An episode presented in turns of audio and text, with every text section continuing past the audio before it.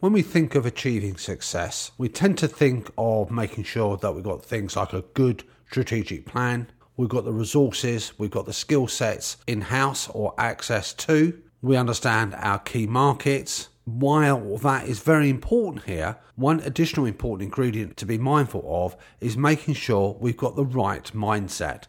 And by mindset here, the right money mindset, because that could be the crucial difference between achieving whatever you've defined your success as and not quite getting there.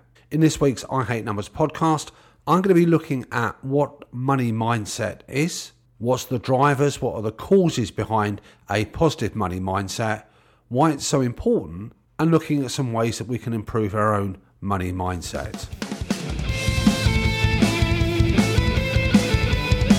You're listening to the I Hate Numbers podcast with Mahmood Reza.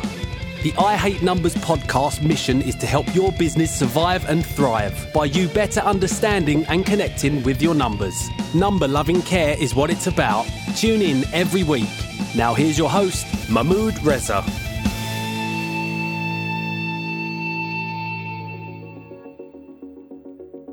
Hi, folks, welcome to another weekly podcast on I Hate Numbers. This is the podcast that's got a simple mission is to help business owners, private, not for profit, and creatives make more money, reduce stress and anxiety, have the business that you aspire to.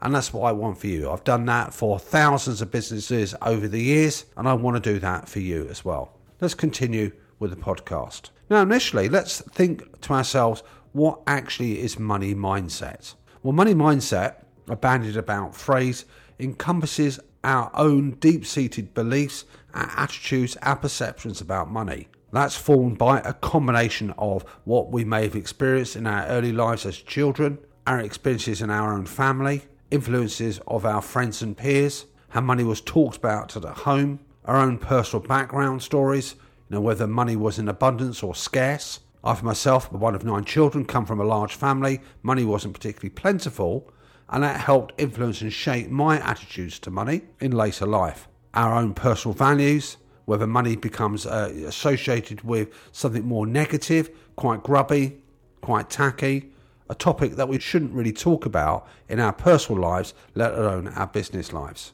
A positive money mindset involves us seeing money as a tool for achieving what we set out to do. It's a way to achieve our objectives, to achieve our business and our life goals. We see it as a way to foster financial growth, embrace opportunities as they come. Conversely, a negative money mindset tends to be couched in terms of fear, scarcity. We hold ourselves back. We have restrictions and limiting beliefs. We don't believe we're capable of generating wealth. And also, we don't think it's a thing that we should identify wanting to create wealth itself. What can we do to actually create that positive money mindset? Well, there are several factors that come into play. This is not a formulaic approach, but it's certainly some suggestions of what one can actually consider. As I said previously, childhood experiences, our family background, our cultural influences, society, how it views money, all plays a role in shaping our beliefs about money. And where money is seen as a scarcity, we may have that inbuilt fear and we hoard rather than spend we tend not to invest or spend money because we're not quite sure if it's going to be there tomorrow. Whereas if we take a contrary view, a positive and abundant money mindset, we can cultivate that through exposing ourselves to either positive role models, increasing our awareness and understanding about money and how it works, increasing our financial understanding and awareness, looking about how we create and build wealth, embracing the idea of profit. Now, profit in itself is not a bad thing. Perhaps how you generate profits, how you generate value in your business could be questionable. That's the tactics.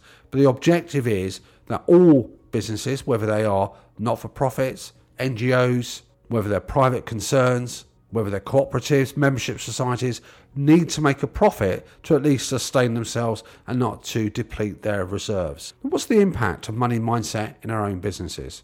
Well, as business owners, our money mindset can really influence the success and the survivability of our businesses. A positive money mindset is often associated with a willingness to take risks, calculated risks, I should point out, involved in growing opportunities, being aware that the world around us is changing, it's not a static being, and adapting accordingly. A negative money mindset may cause us to limit our risk taking, may cause a situation where we become more cautious, more hesitant, because we're concerned and anxious about losing, about suffering financially, and not making any steps forward. Doing nothing, by the way, folks, is as risky as doing something. It has been shown that in a business context, a positive money mindset can influence and drive innovation, creativity. We're more likely to look at new opportunities, to explore new ways of working, new ways of doing things. We might be more prepared to try R&D, look at ways to develop ourselves as business owners as well as the products and services that we deliver. We might be more receptive to collaborations with other parties, whereas a scarcity mindset may lead us down the path of reluctance, hesitancy, and reluctance to take any risks whatsoever. A positive money mindset also has other benefits.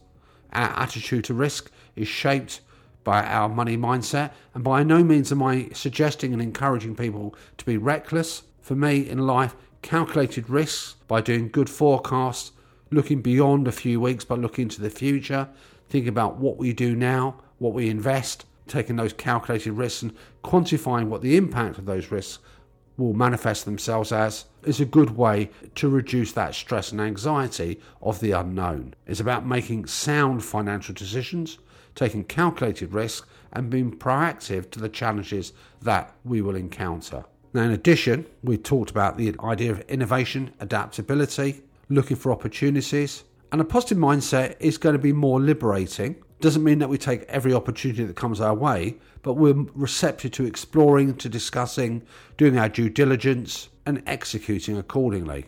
That positive mindset also attracts people that we wish to work with. It has a positive impact in terms of the people that we work with, whether they're employees, whether they're freelancers. Now, in the world of business, folks, the right mindset, that battle between your ears, can be a powerful force. A positive money mindset sets the stage for our success, impacts on our decision making, creates that innovation. As a personal reference point, I said at the beginning of the podcast, my own personal circumstances, coming from a, a large family, for me, that did not restrict my willingness to take risks. Did not mean that I would be overcautious. I save, I spend, I invest. Money is merely a tool for me to help get where I wish to. So, folks, what do you think? How do you see your own money mindset? Do you see it as a positive one, a neutral, a negative one? Do you feel that your attitude to money, for how you price things, money that you want to invest, does that hold you back?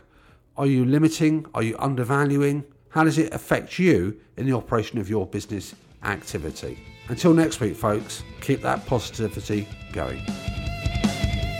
We hope you enjoyed this episode and appreciate you taking the time to listen to the show. We hope you got some value. If you did, then we'd love it if you shared the episode. We look forward to you joining us next week for another I Hate Numbers episode.